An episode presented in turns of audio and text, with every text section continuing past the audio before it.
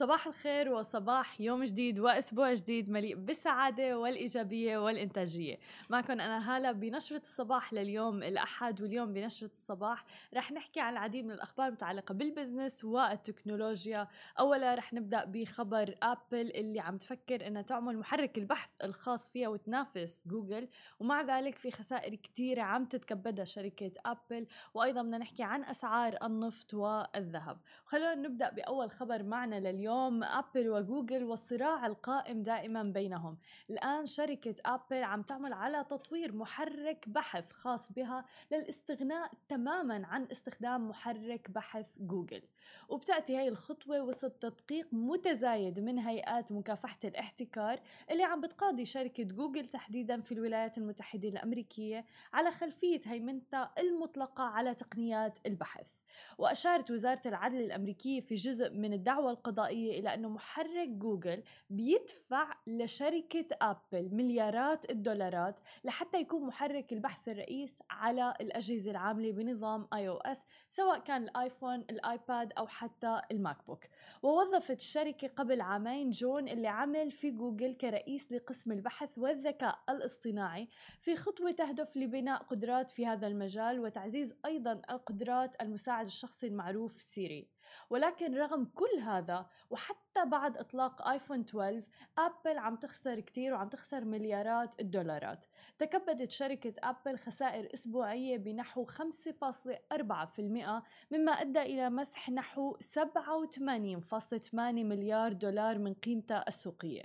وعلى مدار شهر أكتوبر تكبدت الشركة خسائر في قيمتها السوقية بنحو 150 مليار دولار حيث شهد السهم تراجع بنسبة 6% أسوأ أكتوبر منذ عام 2012 لشركة أبل.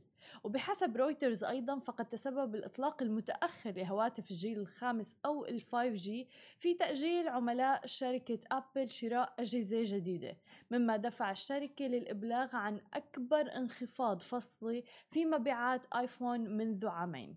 وحسب Apple Insider أيضا أكثر الهواتف مبيعا في الأشهر الثلاثة الأخيرة هي كانت سامسونج في المرتبة الأولى اللي وصل فيها 80 مليون هاتف تم شراؤه. يليها هواوي اللي وصلت 52 مليون هاتف وبعدها شاومي بالمرتبة الثالثة كانت تقريبا حوالي 47 مليون هاتف. أما أبل فتراجعت للمرتبة الرابعة لتصل 42 مليون هاتف فقط. علي شو رأيك إنه أبل تراجعت ووصلت للمرتبة الرابعة؟ بينما كانت دائما بالمقدمة لسنوات طويلة. يعني إذا مو المرتبة الأولى ولكن مستحيل إنها تكون بالمرتبة الرابعة. أنا مستغرب صراحة. صح؟ يعني ابل ابل من أكبر شركات في العالم إذا مو أكبر شركة في العالم يعني آه، مستغرب. هلأ من ناحية القيمة السوقية أيضا طبعا قيمة أبل كبيرة جدا ولكن من الملفت بالموضوع إنه فعلا في تراجع. وحتى بالنسبة للآيفون 12 شفنا الناس عم تحكي ارائها فيه إنه لا ما كان مثل المتوقع. يمكن في ناس عم تشتريه لأنه فيه ال5 جي أو بس لأنه بدهم جهاز جديد. ولكن ما عاد الحماس مثل قبل على الموضوع. آه ما بعرف أنتم خبرونا مين منكم اشترى آيفون 12 أو حابب يشتري ايفون 12 حتى نعرف يعني ما مدى الحماس على هذا الموضوع. أما إذا بدنا ننتقل إلى عالم المال والاقتصاد فبعد ارتفاع غير متوقف لأسعار الذهب بالفترة الأخيرة الآن هبطت أسعار الذهب لأدنى مستوياتها في شهر مع تضررها أيضا بسبب صعود الدولار والضبابيه اللي عم بتحيط باتفاق لحزمة تحفيزية جديدة في الولايات المتحدة الأمريكية. وفي أواخر جلسة توداع التداول كان الذهب بالمعاملات الفورية منخفض تقريبا 0.5% عند 1867 دولار للأونصة. بعد ما هو في وقت سابق من الجلسة إلى 1858.92 دولار. وهو أدنى مستوى من ال 28 من سبتمبر أيلول. وتراجعت أيضا العقود الآجلة الأمريكية للذهب 0.6% لتسجل عند التسوية 1868 دولار للأونصة.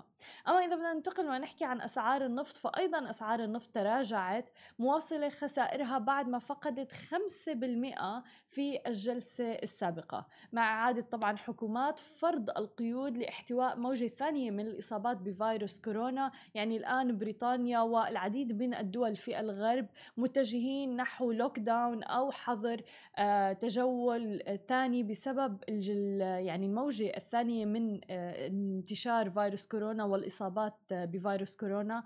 وأيضا وسط مؤشرات على تخمة المعروض العالمي اللي عم بياخذ بالتنامي أيضا. وكانت العقود الآجلة للخام الأمريكي غرب تكساس الوسيط منخفضة 8 سنت بما يعادل 0.21% ليصل إلى 37.31 دولار للبرميل الواحد. في حين نزلت عقود خام برنت 12 سنتا أو تقريبا 0.31% لتسجل 39 دولار. والآن حتى دولة الإمارات وروسيا يتعاونان آه، مع بعض لضمان الاستقرار في أسواق أسعار النفط تحديدا بالتذبذبات اللي عم نشوفها بالفترة الأخيرة بسبب ارتفاع الإصابات بفيروس كورونا. وبالحديث أيضا على فيروس كورونا يعني جائحة فيروس كورونا أثرت على العديد من المشاريع الصغيرة منها وحتى الكبيرة. حتى باسكن روبنز لم يسلم منها.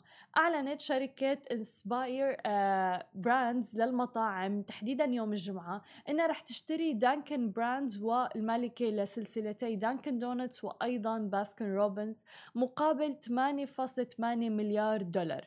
وقالت الشركة أيضا في بيان لها أن قيمة الصفقة تصل إلى 11.3 مليار دولار مع احتساب الديون المترتبة على Dunkin' Brands ووفق ما ذكرت وكالة فرانس آه، برنس تحديدا وتملك Inspire Brands سلاسل مطاعم Arby's Buffalo Wild Wings والعديد أيضا من آه، المقاهي منها Dunkin' Donuts اللي أنشئت بعام 1950 آه مثل ما شفنا ولكن حتى بمجموعاتها المتنوعة من الدونتس وغيرها آه أيضا معروفة بالقهوة وحتى الفطور.